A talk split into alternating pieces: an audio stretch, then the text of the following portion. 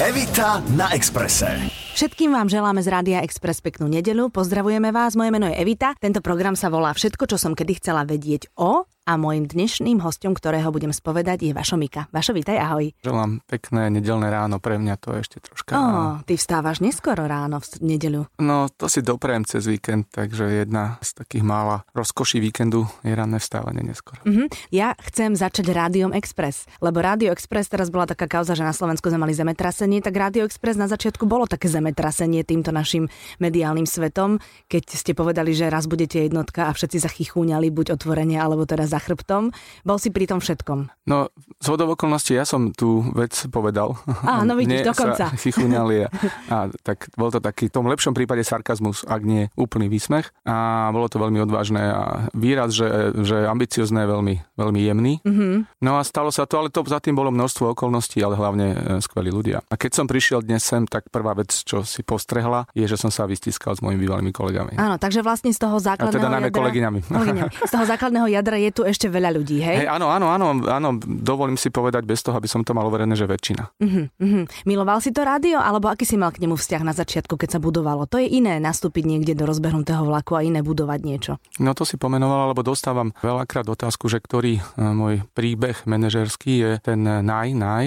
A ja volám Rádio Expres ako príbeh, keď to poviem tom takom manažerskom slovníku, ako success story, teda príbeh o úspechu a nielen úspechu, teda finančnom, ekonomickom a mediálnom, ale aj v ľudskom úspechu. A pochopiteľne tie ďalšie pozície, ktoré som mal, tie už znamenali niečo iné, ale potom zase ten skok do iného typu média, ktorom som pôvodne začínal, treba povedať, bol opäť zase veľkou výzvou a to, čo robím teraz, je opäť obrovskou výzvou. No tak áno, k tomu sa ešte dostaneme, ale rádio, viem to aj zo svojich rádiových čias, je čarovné tým, že väčšinou sú ľudia, ktorí tam pracujú jednou velikánskou dobrou bandou, ktorá si rozumie, a ešte keď tá banda naozaj tvorí niečo a ide za nejakým cieľom, tak to musí byť dvojnásobné. Ty si bol taký ten šéf, ktorý bol súčasťou alebo ktorý sa držal trošku ďalej. Opäť si trafila presne do stredu celej tej emócie. Rádio tohto typu, kde sedíme, je, je naozaj rodina. Máte šancu každého poznať. Jeho background, zázemie, či študuje, pracuje, kde býva, aj na priváte, má problém taký alebo onaký. To sa mi podarilo iba v tomto médiu, iba v tomto tíme poznať ozaj každého.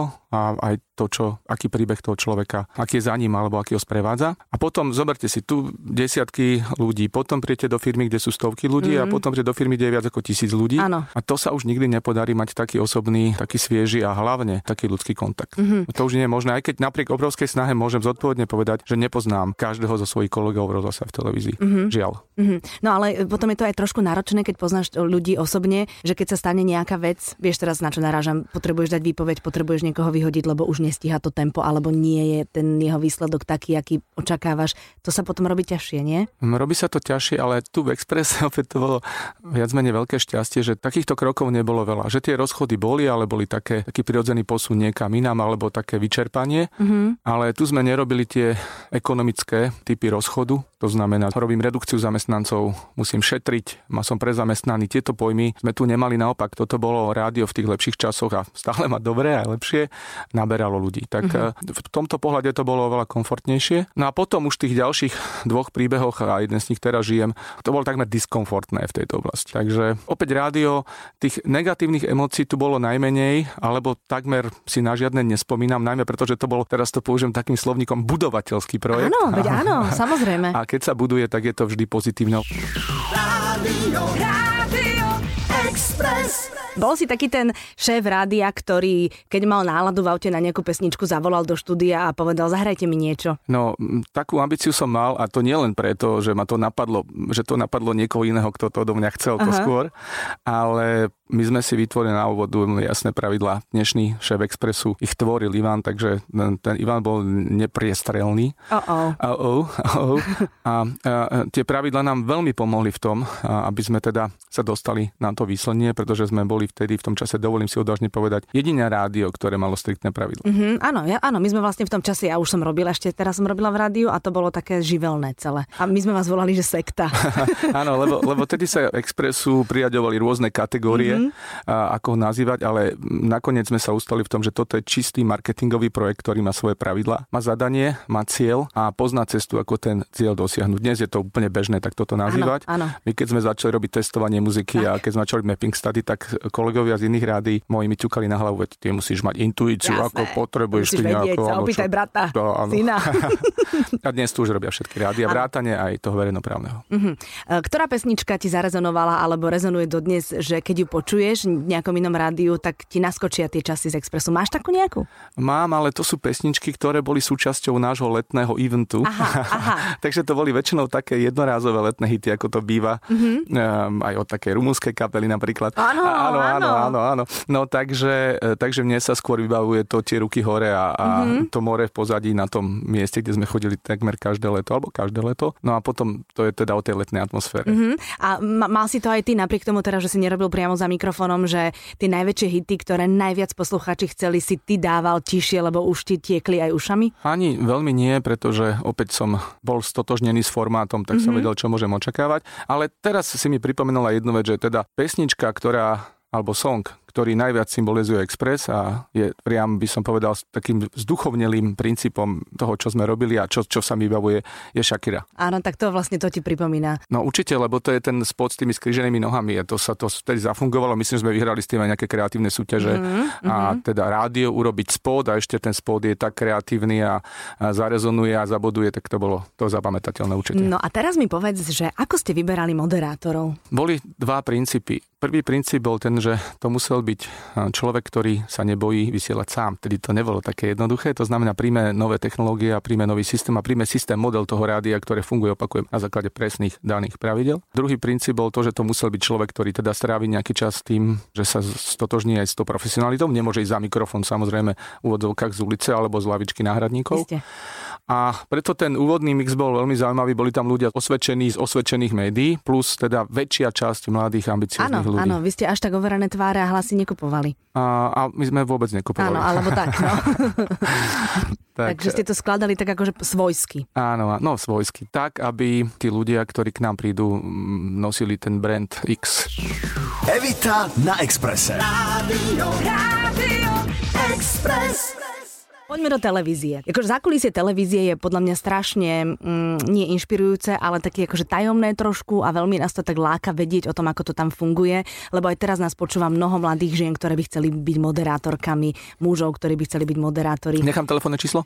No tak ale potom si ho musíš zmeniť, lebo ti bude to, vieš, bude ti potom zvoniť od rána do večera. Je to určite iné, samozrejme. Čo ťa na tom fascinuje, na tom svete televíznom? Tak najskôr k televízii ako k mojej takej akože najväčšej časti môjho profesionálneho života, pretože som v Slovenskej televízii robil najprv takmer sedem rokov, teda viac ako sedem rokov, potom Markíza päť rokov, bez dvoch mesiacov a teraz mám cez tri roky za sebou, to znamená, že som strávil v televízii väčšiu časť svojho profesionálneho života. Keď si pozrieš moje CVčko, tak je to o televízii, teda najmä, čo sa týka strávených rokov. A ja som tam doma. Ja som tam doma, pretože pekný príklad je, keď som sa vrátil opäť do Mlínskej doliny a prišli so mnou kolegovia z toho iného média a kolegovia, ktorí aj boli noví v televízii, tak ja som vlastne prvé týždne robil takého guida, takého sprievodcu, pretože jediný som poznal tie chodby a štúdia, už si bola, veď vieš, že to je, je blúdisko obrovské. Takže som sa cítil ako doma, pretože to som ako jeden z mála poznám televíziu mm-hmm. takmer dokonale. A druhá stránka veci je, že väčšinu ľudí ahoj, ahoj, že poznám najskôr také rozpaky, či si všetci týkame, keďže ja tie rozpaky vyrieším na prvú, týkam automaticky. Tak uh, druhý moment, že poznáte prostredie ľudí a potom si do tej rovnice len dosadíte tých nových ľudí a chcete to spájať. A na súčasný život v Mlínskej doline mám iba jediné hodnotenie a verím, že objektivizované, do Mlínskej doliny sa vrátil život. Áno? Áno. Život v čom? Že sú točí tam... sa, chodby sú plné, sú tam ľudia, sú tam kombarzisti, točila sa rozprávka, točia sa hrané formáty, v štúdiách sa pracuje na dennej báze a to je veľmi dobrý pocit. A nie je to môj pocit, len mnohí ľudia mi to povedali, ale väčšina, že, že keď tam prídu, tak naraz tie chodby nie sú opustené. Je, to je fantastické. Takže to je jedna z mála vecí, čo viem predať ako reálny merateľný mm-hmm. úspech. Ale je to rozdiel robiť vo verejnoprávnej televízii a manažovať komerčnú televíziu? Prirodzene, lebo to zadanie je iné. Ako mm-hmm. ja na to mám také dva pohľady. Prvý je ten, že je to stále o profesionáloch. To znamená od tej remeselnej práce cez kreatívnu prácu až po management, tí ľudia musia poznať to médium. Nie je pravdou, že to môže robiť ktokoľvek. To teraz naozaj nechcem znižovať úroveň niekoho, kto príde s talentom a hneď by mal manažovať. Má to svoje pravidlá. Sú tam technické aspekty, kreatívne aspekty, manažerské aspekty, finančné aspekty. Ja, hlava boli teraz, že to áno, áno. Takže pravda je taká, že tá profesionalita je veľmi príbuzná. Iba treba povedať, že keď je profesionál profesionálom, robí podľa zadania a zvládne ho. Mm-hmm. To znamená, nie je pravdou, že ľudia z komerčného prostredia nemôžu robiť verejnoprávny výstup, verejnoprávnu misiu, verejnoprávny program, pretože ak poznajú zadanie a chápu ho, tak ho vedia urobiť. Nakoniec je to úplne presné, máme množstvo príkladov z tej kreatívnej branže, kde sú tvoriví režiséri, skutočne veľké svetové kapacity, ktoré urobili zadanie, skvelú dobrú prácu, za ktorú sa nemusí hambiť, urobili komerčnú vec, na ktorú nemusí byť veľmi pyšný, ale proste si povedať, toto je zadanie iné, urobím to dobre tiež. Uh-huh. Ty musíš mať ako taký prehľad úplne o všetkom, ale máš prehľad o moderátoroch. Teraz sa vrátim k tomu, čo som ti vravela, že nás počúva mnoho ambicióznych mladých ľudí, ktorí chcú byť na kamere. To znamená, že ja chcem byť na kamere, nemôžem ísť rovno za riaditeľom televízie, musím si počkať na konkurs alebo robiť niečo, aby si ma niekto všimol, ako v Hollywoode, čašničku, alebo čo mám robiť? Tých moderátorských pozícií naozaj nie je veľa, to je spočítam na rukách, na prstoch, dvoch rúk. Áno, áno, no veď to, no veď to. Ale um, potom sú iné profesie, ktoré sú na desiatky a to sú pozície redaktorov najmä v spravodajstve, v televízii, v rozhlase. A my sme na jar tohto roku, no takmer dva mesiace prešli stovku, cez stovku kandidátov určite a z tých desať percent našlo nejaké uplatnenie. Ešte nie všetkých vidieť na obrazovke, ale už čas, hej, mm-hmm. to znamená tie nové tváre, čas z nich sú z tohto. Rádio, Rádio Expres. Prosím ťa, ty si taký ten človek od fachu, tak ja sa ťa opýtam za našich poslucháčov, prečo to tak je, že slovenské seriály sú na jedno kopyto? No, teda budem teraz troška marketingovo, alebo to self-promo, to nazvime. Teda. Buď, prosím ťa. A... My sme tento rok premiérovali seriál Tajné životy. A... No, počkaj, tak te, o tomto seriáli som teraz nehovorila, hej? Lebo ten nebol na jedno kopyto. A získali sme teda cenu ano. Na prestížnom festivale ako prvýkrát v histórii vôbec v desiatkách iných seriálov. Tak to som chcel povedať, že nie všetky sú na ano, jedno kopyto. Ano. Keď sa pozriem do takého typického modelu, ako sa tvoria denné seriály, mm-hmm. o tých asi hovoríme však. Mm-hmm, o tých som hovorila. A, tak. tak oni majú svoj model, ako fungujú. Podstatná vec je opäť. Komerčné médium potrebujú fungujúce formáty. Ako náhle to zoberie divák, funguje to na divákach, neriešime estetiku, neriešim to, že či to je nejaké hlboké posolstvo alebo tak.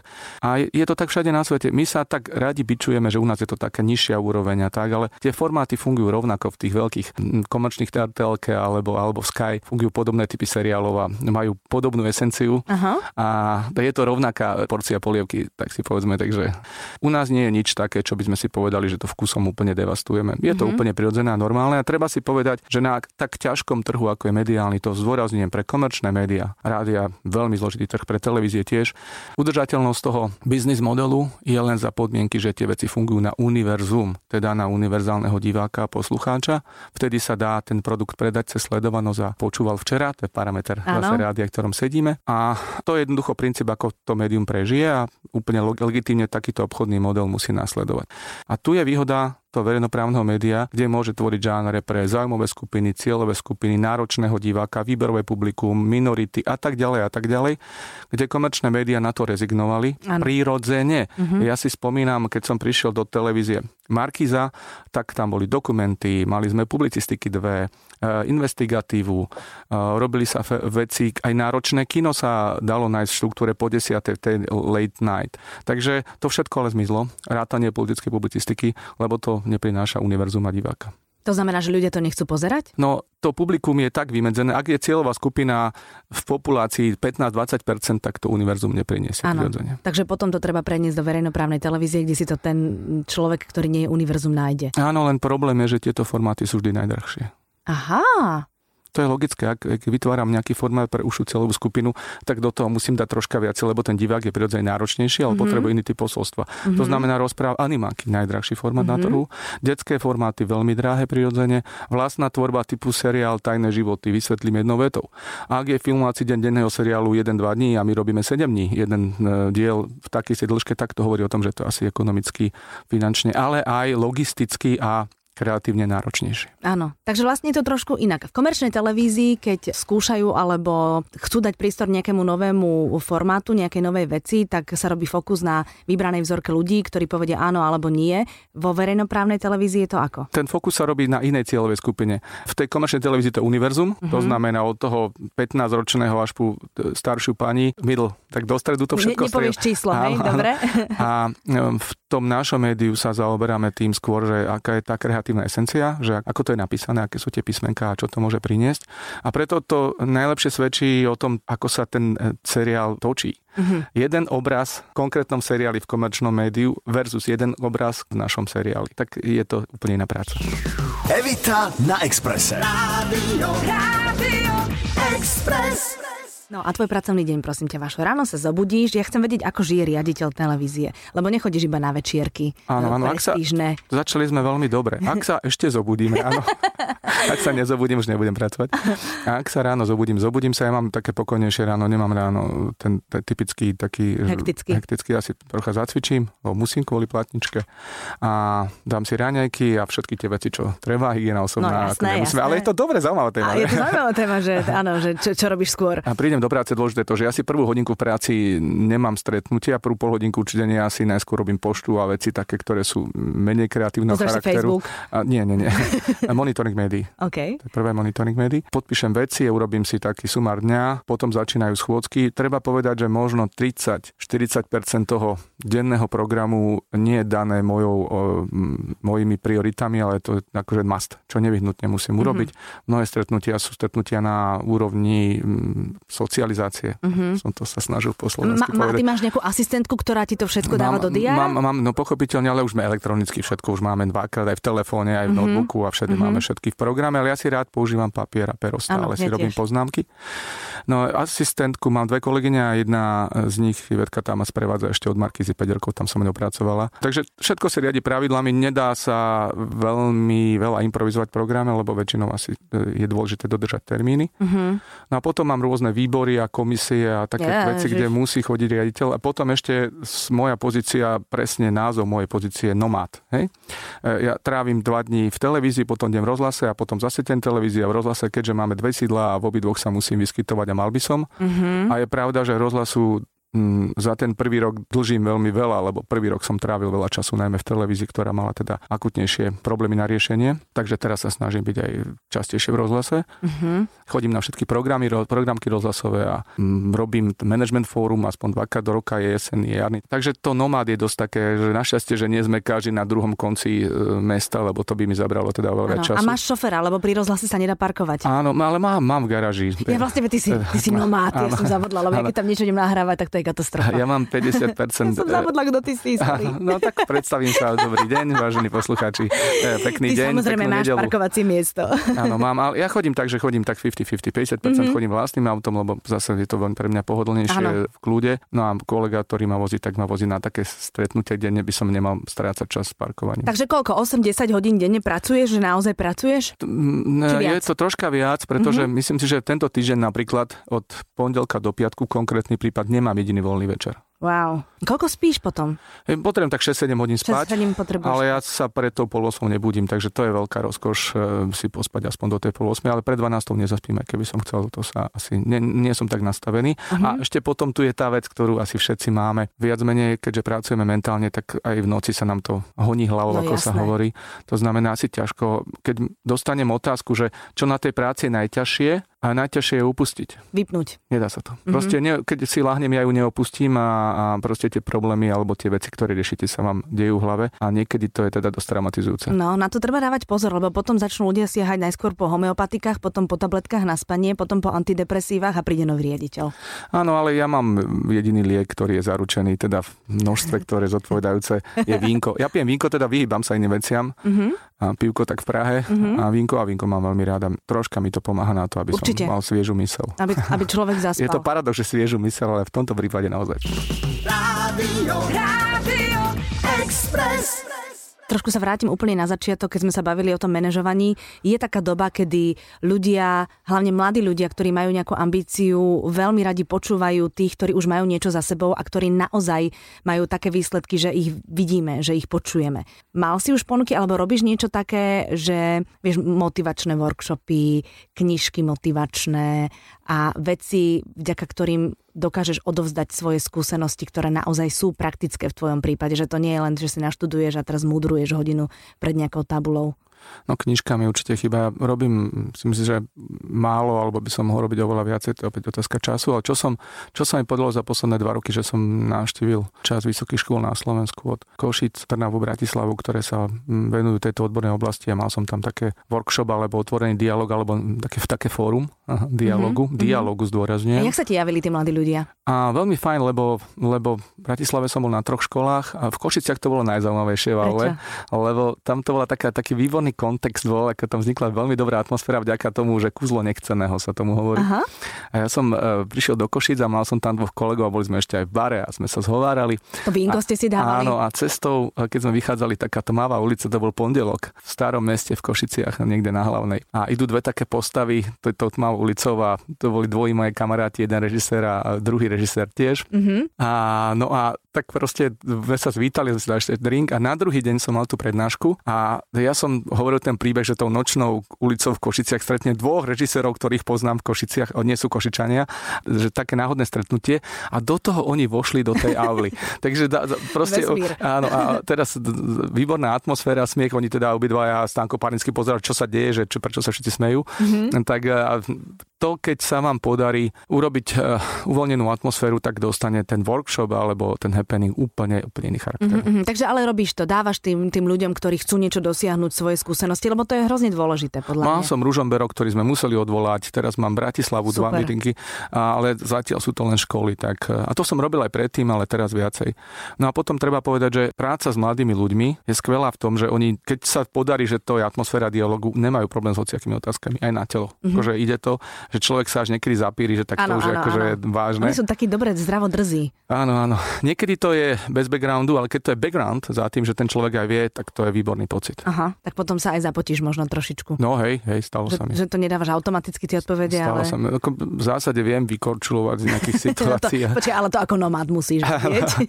ale ale som, občas som aj zaskočený, stalo sa mi to. Mm, no, tak ja, ja ti budem držať palce, teda aby si ostal v praxi čo najdlhšie, lebo, lebo tam te potrebujeme. Aby nebol som mňa teoretik, ktorý všetko vie, akurát to nikdy nerobil. Áno, áno, áno, áno, lebo takých je, takých je naozaj veľmi veľa. A budem sa tešiť na všetko nové, čo nám priniesieš na obrazovkách alebo v, v rozhlasovom éteri. Ďakujem za pozvanie, ďakujem za to, že som mohol nadýchať sa touto skvelou atmosférou, tohto skvelého média a pozdravím našich poslucháčov. A peknú nedeľu vám všetkým želáme. Evita na Exprese. Každú nedeľu pred obedom od jedenástej do dvanástej. Rádio, Rádio Express.